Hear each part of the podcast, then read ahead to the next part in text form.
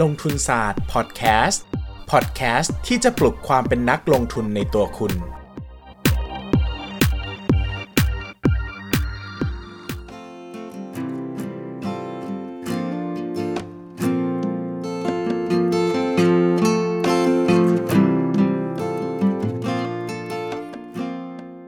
สวัสดีครับ ยินดีต้อนรับเข้าสู่รายการลงทุนศาสตร์พอดแคสต์รายการที่จะชวนทุกคนมาพัฒนาความรู้ด้านการเงินและการลงทุนไปด้วยกัน วันนี้ขอเปลี่ยนบรรยากาศนิดนึงนะครับ เนื่องจากช่วงนี้เป็นช่วงเวลาที่ตลาดหุ้นตกค่อนข้างหนักมาก ดังนั้นเนี่ยเราจึงชวนมาคุยกันเรื่อง การรับมือหรือว่าจัดการกับความรู้สึกล้มเหลว โดยเฉพาะช่วงเวลาที่ตลาดหุ้นผันผวนแบบนี้นะครับ เราอาจจะรู้สึกกำลังล้มเหลวกับชีวิตตัวเองหรือเปล่า หรือว่ารู้สึก กำลังล้มเหลวกับชีวิตของนักลงทุนหรือเปล่านะครับ วันนี้เราจึงมาชวนกันคุยในท็อปิกที่ว่าถ้าเรากำลังรู้สึกล้มเหลวหรือผิดหวังในชีวิต ผิดหวังกับตัวเองอยู่นะครับ เราควรจะอ่านหนังสือเล่มไหนดี เพื่อเป็นการฟื้นฟูกำลังใจในช่วงเวลาที่ย่ำแย่แบบนี้นะครับ วันนี้มีมาแนะนำทั้งหมดด้วยกัน 3 เล่มด้วยกันนะครับ ซึ่งผมคิดว่าเป็น 3 เล่มที่ดีกับชีวิตผมมากๆ แล้วก็ให้อะไรกับชีวิตผมมากมายทีเดียวนะครับ เล่มแรกนะครับ เล่มแรกผมขอพูดถึงหนังสือที่ชื่อว่าเพราะเป็นวัยรุ่นจึงเจ็บปวดของคิมรันโดนะครับ เป็นนักเขียนชาวเกาหลีใต้นะครับ นักเขียนเป็นอาจารย์แนะแนวอยู่ที่มหาวิทยาลัยนะครับ ก็จะมีโอกาสได้คุยกับเด็กๆ นักศึกษาที่มาปรึกษาจำนวนมากนะครับ ที่กำลังจะคาบเกี่ยวจากชีวิตการเรียนไปสู่การทำงานนะครับ ช่วงนี้จะเป็นช่วงเวลาที่สับสนที่สุดเลย เนื่องจาก ในระบบการศึกษานะครับไม่ว่าจะเป็นที่ไหนของโลกนะครับเราก็จะมักจะอยู่ในกรอบที่มีคนค่อนข้างจะขีดเส้นไว้ให้เยอะว่าจะต้องเรียนอะไรจะต้องทำอะไรนะครับจะต้องลงหน่วยกิจเท่าไหร่ถึงจะเรียนจบ แต่พอมันเรียนจบแล้วเนี่ยพอเวลาทำงานจริงแล้วนะครับมันไม่มีใครมากรอบ หรือว่าไม่มีใครมาขีดเส้นให้เราอีกแล้วนะครับมันก็ไม่แปลกที่เราจะรู้สึกเคว้งคว้าง รวมไปถึงคนจำนวนมากนะครับที่กำลังค้นหาตัวเองในช่วงเริ่มต้นทำงานใหม่ๆเนี่ยก็มีโอกาสจะรู้สึกผิดหวัง หรือว่าท้อแท้กับตัวเองได้ง่ายนะครับเพราะว่าเราจะเปรียบเทียบตัวเองค่อนข้างเยอะกับคนอื่นๆนะครับเพราะว่าเราต่างก็เรียนจบมาในช่วงเวลาเดียวกัน เราอาจจะเห็นคนบางคนที่เขาสำเร็จไวกว่าไปได้ไวกว่า ในขณะที่เรายังดูไปไม่ถึงไหน ประเด็นเหล่านี้ก็ถูกพูดถึงไว้อยู่เยอะมากในหนังสือของอาจารย์คิมรันโดนะครับหนังสือของอาจารย์คิมรันโดเนี่ยก็มีหลายขั้นหลายตอนที่ผมรู้สึกว่าเป็นการให้เขาเรียกว่าอะไรให้กำลังใจที่ดีมากนะครับ โดยเฉพาะเรื่องการพูดถึงระยะเวลาที่แต่ละคนจะประสบความสำเร็จนะครับ คิมรันโดเนี่ยก็จะพูดไว้ว่าจริง ๆ แล้วเนี่ย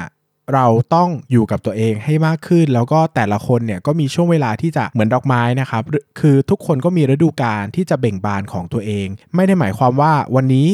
ดอกไม้ของเพื่อนเราบานไปแล้ว แต่ของเรายังไม่บาน มันไม่ได้หมายความว่าดอกไม้ของเราจะไม่บานนะครับ วันหนึ่งก็จะมีวันที่เป็นฤดูกาลของเราที่มาถึง ซึ่งบทนี้เป็นบทที่ผมชอบที่สุด แล้วก็ยังเก็บไว้เตือนใจตัวเองในเสมอนะครับ ยังไงก็ ใครที่กำลังรู้สึกว่า เฮ้ยทำไมเราดูไปไม่ถึงไหนเลย หรือว่าเราเราผิดพลาดบ่อยจังเราประสบความล้มเหลวบ่อยจังนะครับ ผมเชื่อว่าเพราะเป็นวัยรุ่นจึงเจ็บปวดนะก็เป็นหนังสืออีกเล่มหนึ่งที่ให้มุมมองแง่คิดอะไรกับเราได้ดีมากนะครับ โดยเฉพาะกลุ่มคนที่เป็นนักศึกษาหรือว่าเป็นนักศึกษาจบใหม่ first jobber อะไรพวกนี้นะครับ ผมว่าจะค่อนข้างเข้าใจความรู้สึกของคนกลุ่มนี้ได้ดีทีเดียว เล่มที่2นะครับเล่มที่2เนี่ยที่ผมชอบมากเหมือนกัน แล้วก็เป็นหนังสือขึ้นหิ่งในดวงใจเลยนะครับ ก็คือ very good very good life นะครับ หรือว่าชีวิตที่ดีมากๆของ J.K. Rowling นะครับ J.K. Rowling เนี่ยก็มีโอกาสได้ไปพูดในงานปฐกถาเรียนจบนะครับที่มหาวิทยาลัยฮาวาดนะครับให้กับนักศึกษาจบใหม่ฟัง หนังสือเล่มนี้เนี่ยก็เป็นหนังสือที่สรุปหรือว่าถอดคำพูดมาจากวันนั้นที่ J.K. Rowling พูดนะครับหนังสือเนี่ยก็สั้นมากนะครับอ่านสัก 15 นาทีก็จบแล้วนะครับมันก็เหมือนเรานั่งฟังเจคโรลิงพูดปาฐกถาให้ฟังนะครับแต่มันเป็นอะไรที่ powerful มากๆสำหรับผมนะครับเพราะว่ามันมันเป็นเรื่องเล่าจากคนที่ประสบความล้มเหลวจริง ๆ แล้วก็วันหนึ่งก็พลิกมาประสบความสำเร็จอย่างมากจริง ๆ นะครับ หลายคนอาจจะไม่ทราบว่าก่อนที่ J.K. Rowling จะมาประสบความสำเร็จกับนวนิยายเรื่องแฮร์รี่พอตเตอร์ที่น่าจะเป็นนวนิยายที่ดังสุดในโลกแล้วเนี่ยนะครับ J.K. Rowling มีชีวิตนักเขียนที่ ย่ำแย่มากนะครับ คือ J.K. Rowling เนี่ยก็ตอนแรกพ่อแม่เนี่ยไม่อยากให้เรียนด้านด้านสายที่เป็นเกี่ยวกับวรรณกรรมหรือนักเขียนอะไรพวกนี้เท่าไหร่นะครับ แต่ J.K. Rowling เนี่ยก็ดื้อนะครับ ก็ตัดสินใจจะเรียนนะครับ แล้วก็พอเรียนจบมาจริงๆเนี่ยก็หางานไม่ได้จริงๆนะครับ ก็คือ J.K. Rowling อยากเป็นนักเขียนก็เขียนงานนะครับ ระหว่างนั้นเนี่ยก็ล้มเหลวในชีวิตครอบครัวด้วย ก็คือเป็นคุณแม่เลี้ยงเดี่ยวนะครับ เลิกกับสามีไป J.K. Rowling เนี่ยมีช่วงเวลาที่ยากลำบากอย่างมากนะครับ ช่วงเวลาหนึ่งเนี่ย J.K. เล่าให้ฟังว่าจะต้องไปยืนรับเหมือนคล้าย ๆ แบบอาหารปันส่วนอะคือเหมือนว่าคนที่เขาเอามาแบบรัฐเป็นรัฐสวัสดิการที่เอามาให้คนที่ยากจนอะไรเงี้ย JK Rowling ต้องไปรับอาหารพวกนี้มาเลี้ยงลูกนะครับ ซึ่งมันเป็นช่วงเวลาที่ยากลำบากที่สุดของ JK แล้วมันไม่ได้เป็นแค่แป๊บเดียวเดือน 2 เดือนนะ JK เล่าว่ามันเป็นอยู่หลายปีมากถ้าผมจำไม่ผิดจะสักประมาณ 7-8 ปีได้ คือมันยาวนานมากที่ JK Rowling รู้สึกว่าแบบล้มเหลวอย่างมากในชีวิตนะครับ จนกระทั่งวันหนึ่งเนี่ย JK Rowling ก็สามารถเริ่มต้น ทำแฮร์รี่พอตเตอร์ได้จนประสบความสำเร็จไปทั่วโลกนะครับ ซึ่งกว่าต้นฉบับของแฮร์รี่พอตเตอร์จะได้ตีพิมพ์เนี่ย J.K. Rowling นำแบบเสนอต้นฉบับไปถ้าจำไม่ผิดนี่เป็น 10 สำนักพิมพ์นะครับ แต่ก็ไม่มีใครยอมตีพิมพ์นะครับ บอกว่ามันมันไม่สนุกบ้างไม่ดีบ้างนะครับ แต่ J.K. Rowling ก็ไม่ยอมแพ้ แล้วก็ยังยังส่งสำนักพิมพ์ไปเรื่อยๆ จนกระทั่งมีสำนักพิมพ์หนึ่งได้ตีพิมพ์นะครับ สุดท้ายก็อย่างที่เห็นนะครับ ดังเป็นทั่วโลก แล้วก็เป็นนวนิยายที่ประสบความสำเร็จมากจริงๆ หนังสือเล่มนี้เนี่ยให้มุมมองอะไรหลาย ๆ อย่างมากนะครับว่า สิ่งที่ผมชอบที่สุดก็คือ มันอาจจะเป็นแค่ bad day ครับ เป็นวันที่ย่ำแย่แต่มันไม่ใช่ bad life นะครับ คือมันไม่ใช่ชีวิตที่แย่ไปด้วย คือ คนทุกคนก็ต้องมีเวลาหรือว่ามีชีวิตที่ยากจะก้าวผ่านไปทั้งนั้น แต่มันไม่ได้หมายความว่าเวลาแบบนี้จะอยู่กับเราตลอดไปนะครับ ชีวิตของ JK เป็นตัวอย่างที่ดีมากๆ ว่าถ้าวันหนึ่ง JK ยอมแพ้แล้วก็หันหลังให้กับชีวิตนักเขียนนะครับ JK ก็คงไม่ได้เป็นนักเขียนที่มีผู้คนรู้จักไปทั่วโลกแบบนี้นะครับ นั่นก็คือเขายังตัดสินใจที่จะ ยืนอยู่ในถนนเส้นนี้ที่เขาเลือกไปเรื่อยๆนะครับคำพูดหนึ่งในเล่มนี้ที่เป็นโค้ดอาจจะเป็นแบบสุดยอดตลอดการของ JK เลยก็ได้นะครับ ก็คือ JK ก็พูดว่าชีวิตที่ไม่ล้มเหลวเลยเป็นไปไม่ได้นะครับ ถึงแม้ว่าคุณจะไม่ได้ทำอะไรเลยก็ตาม แต่การที่คุณไม่ทำอะไรเลยเนี่ย คือคุณก็ล้มเหลวไปแล้ว ซึ่ง ผมชอบขีดเส้นใต้คำว่าชีวิตที่ไม่ล้มเหลวเลยเป็นไปไม่ได้เนี่ยมันมันให้มุมมองอะไรเราหลาย ๆ อย่างจริง ๆ นะครับ โดยเฉพาะเรื่องการลงทุนเนาะมันก็มีทั้งวันที่ดีแล้วก็วันที่แย่นะครับ วันไหนที่เรารู้สึกดีเนี่ยเราก็อย่าลืมเก็บความทรงจำในวันเหล่านั้นไว้ เพื่อจะหยิบมาเยียวยาเราในวันที่ย่ำแย่เหมือนกันนะครับ มันจำเป็นนะในการลงทุน เพราะว่าหลายครั้งมันมันโหดร้ายกับความรู้สึกมากที่โหเงินที่เราต้องหามาหลาย ๆ เดือนอะหายวับไปในเวลาไม่กี่วันนะครับมันมันทำให้เราคิดว่าเออหรือเราอยู่เฉย ๆ ดีกว่าวะหรือเราไม่ต้องทำอะไรดีนะครับ แต่ก็ผมก็ผ่านวันเหล่านั้นมาเยอะนะครับ จนวันนี้ผมก็ยังคิดว่าตัวเองตัดสินใจถูกนะที่อยู่ในตลาดหุ้นไม่เคยคิดว่ามันเป็นเรื่องราวที่แย่เลยนะครับเพราะว่าสุดท้ายแล้วหักลบกบหนี้กันอะผมก็ยังคุ้มค่าอยู่ดีที่ยืนอยู่ตรงนี้นะครับดังนั้นเนี่ยผมรู้สึกว่า ถ้าใครกำลังรู้สึกล้มเหลวอยู่ ก็บอกตัวเองไว้นะครับว่าชีวิตที่ไม่ล้มเหลวเลยมันเป็นไปไม่ได้นะครับหนังสือเล่มสุดท้ายที่ผมอยากจะแนะนำนะครับ ชื่อว่าหนังสือ Tuesday with Maury นะครับหรือว่าแปลเป็นไทยชื่อว่าวันอังคารเอ่อถ้าจะไม่ผิดจะเป็นวันอังคารที่เต็มไปด้วยความทรงจำของครูของกับครูมอรี่อะไรประมาณนี้นะครับ เขียนโดยมิดอัลบอมนะครับ ก็เป็นหนังสืออีกเล่มหนึ่งที่ ประทับอยู่ในดวงใจผมตลอดการก็ว่าได้นะครับเรื่องราวเนี่ยเป็นเรื่องของครูมอรี่นะครับที่เป็นอาจารย์มหาวิทยาลัยที่มีลูกศิษย์รักมากมายนะครับแล้วตัวมิดอัลบอมเนี่ยก็ขอเรียกว่าอัลบอมแล้วกันนะครับตัวอัลบอมเนี่ยก็เป็นเหมือนเป็นลูกศิษย์คนหนึ่งที่ค่อนข้างสนิทกับครูมอรี่เลยนะครับ แต่พอหลังจากเรียนจบไปเนี่ยอัลบอมก็ไม่ได้มาได้พูดคุยกับครูมอรี่อีกก็เหมือนนักศึกษาทั่วไปที่ถึงเวลาก็แยกย้ายกันไปนะครับ จนกระทั่งวันหนึ่งเนี่ยก็อัลบอมเนี่ยก็ได้ทราบข่าวว่าครูมอรี่เนี่ยป่วยนะครับป่วยเป็นโรคร้ายแรงที่เอ่อ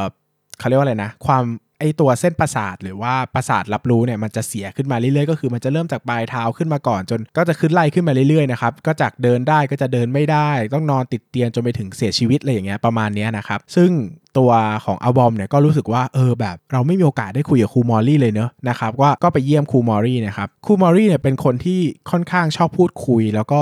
ชอบเล่าประสบการณ์ชีวิตนะครับอัลบอมเนี่ยก็เลยได้ขออนุญาตครูมอรี่ที่จะอัดเสียงเก็บไว้ เพื่ออาจจะได้ใช้เป็นเขียนหนังสือ หรือว่าเล่าให้ผู้คนได้ฟังเกี่ยวกับบทสนทนาต่างๆ ที่เกิดขึ้นระหว่าง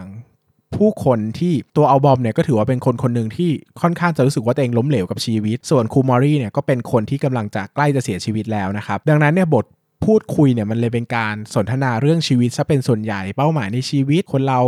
ต้องการอะไรอยากมีชีวิตแบบไหน เมื่อ เราเผชิญหน้ากับความตายเราคิดอะไรนะครับอาบอมเนี่ยก็คุยกับครูมอรี่ไปเรื่อยๆนะครับจนกระทั่งวันหนึ่งครูมอรี่ก็เสียชีวิตไปนะครับแล้วหลังจากนั้นอาบอมเนี่ยซึ่งได้ขออนุญาตครูมอรี่ตั้งแต่ก่อนเสียชีวิตแล้วนะครับก็ได้เขียนหนังสือเล่มหนึ่งออกมาก็คือ Tuesday with Mori นะครับก็คือหนังสือที่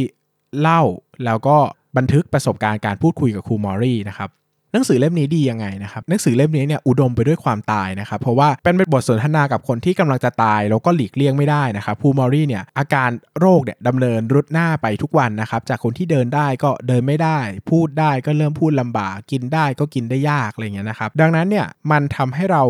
เข้าใจชีวิตมากขึ้นนะครับ อีกอย่างหนึ่งก็คือมันมันทำให้เราตั้งเทรชโชกับชีวิตน้อยลงนะครับ หลายครั้งเรามัวแต่ไปมองเรื่องที่ไกลตัวเสียมากนะครับ จนกระทั่งลืมไปว่าจริง ๆ แล้วเนี่ยเราก็ยังมีอะไรดีๆ มากมายยังอยู่ในชีวิตอยู่นะครับ หลายคนอาจจะรู้สึกว่าชีวิตเองล้มเหลวอย่างเอาบอมเนี่ยนะครับรู้สึกว่าชีวิตเองล้มเหลวมากนะครับจนกระทั่งมาได้คุยกับครูมอรี่เนี่ยก็คนพบว่าเฮ้ยจริง ๆ แล้วเนี่ย คำว่าประสบความสำเร็จหรือล้มเหลวเนี่ยมันไม่ได้มีมุมมองแค่เรื่องการงานหรือเรื่องเงินเพียงอย่างเดียวนะครับ มันจะมีเรื่องของความสัมพันธ์ ยังมีเรื่องของชีวิตการได้อุทิศเพื่อคนอื่นอะไรหลาย ๆ อย่างที่มันไม่ได้ยากลำบากที่เราจะทำให้มันสำเร็จได้นะครับ หรือว่ามันไม่ได้ยากลำบากที่จะไปถึงเหมือนกับเรื่องเงิน หรือเรื่องงานที่หลายครั้งมันมีปัจจัยอื่น ๆ มาเกี่ยวข้องเยอะนะครับ ดังนั้นเนี่ยผมก็แนะนำว่าอ่านเล่มนี้ก็มีข้อดีนะครับ เราจะเบาลงอะ เราจะรู้สึกกับชีวิตน้อยลง ผมรู้สึกว่ามันทำให้เราค่อนข้างจะแบบไม่กระวนกวายหรือว่าไม่ไม่เรียกร้องอะไรกับชีวิตมากนะครับ แล้วก็จะรับมือกับความล้มเหลวได้ง่ายขึ้น เหมือนพอเราได้มองเห็นว่าเฮ้ยจริง ๆ ชีวิตเราก็ไม่ได้มีอะไรมากวันหนึ่งเราก็ต้องตายครับดังนั้นเราอาจจะไม่ได้เรียกร้องอะไรจากจากชีวิตมากมายนักเพราะเรารู้สึกว่าเฮ้ยทุกอย่างมันก็เป็นแค่เรื่องชั่วคราวเท่านั้นแหละนะครับ การได้เข้าใจมันมากขึ้น บางทีก็อาจจะทำให้เราได้คิดอะไรมากขึ้น ไปด้วยนะครับหนังสือเล่มนี้เป็นหนังสือเล่มที่ผมอ่านในช่วงที่ผมขาดทุนหุ้นอย่างหนัก แล้วผมก็รู้สึกว่ามันให้อะไรมากมายกับผม ผมคิดช้าลงแล้วก็ต้องการอะไรกับชีวิตน้อยลงนะครับ ดังนั้นเนี่ยใครที่กำลังรู้สึกล้มเหลวนะครับอาจจะเป็นเหมือนอัลบอมอย่างเงี้ยนะครับก็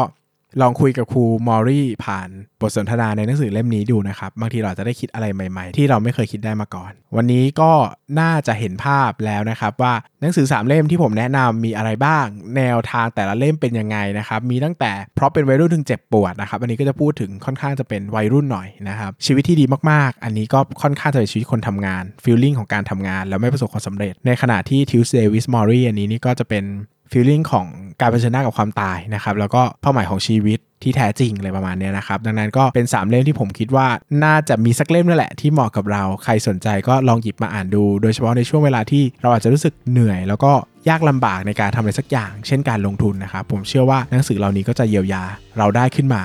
อาจจะไม่มากนะครับ แต่ผมเชื่อว่าน่าจะได้ให้แง่คิดอะไรหลายอย่างกับเราไว้ได้นะครับสำหรับวันนี้ลงทุนศาสตร์พอดแคสต์สวัสดีครับ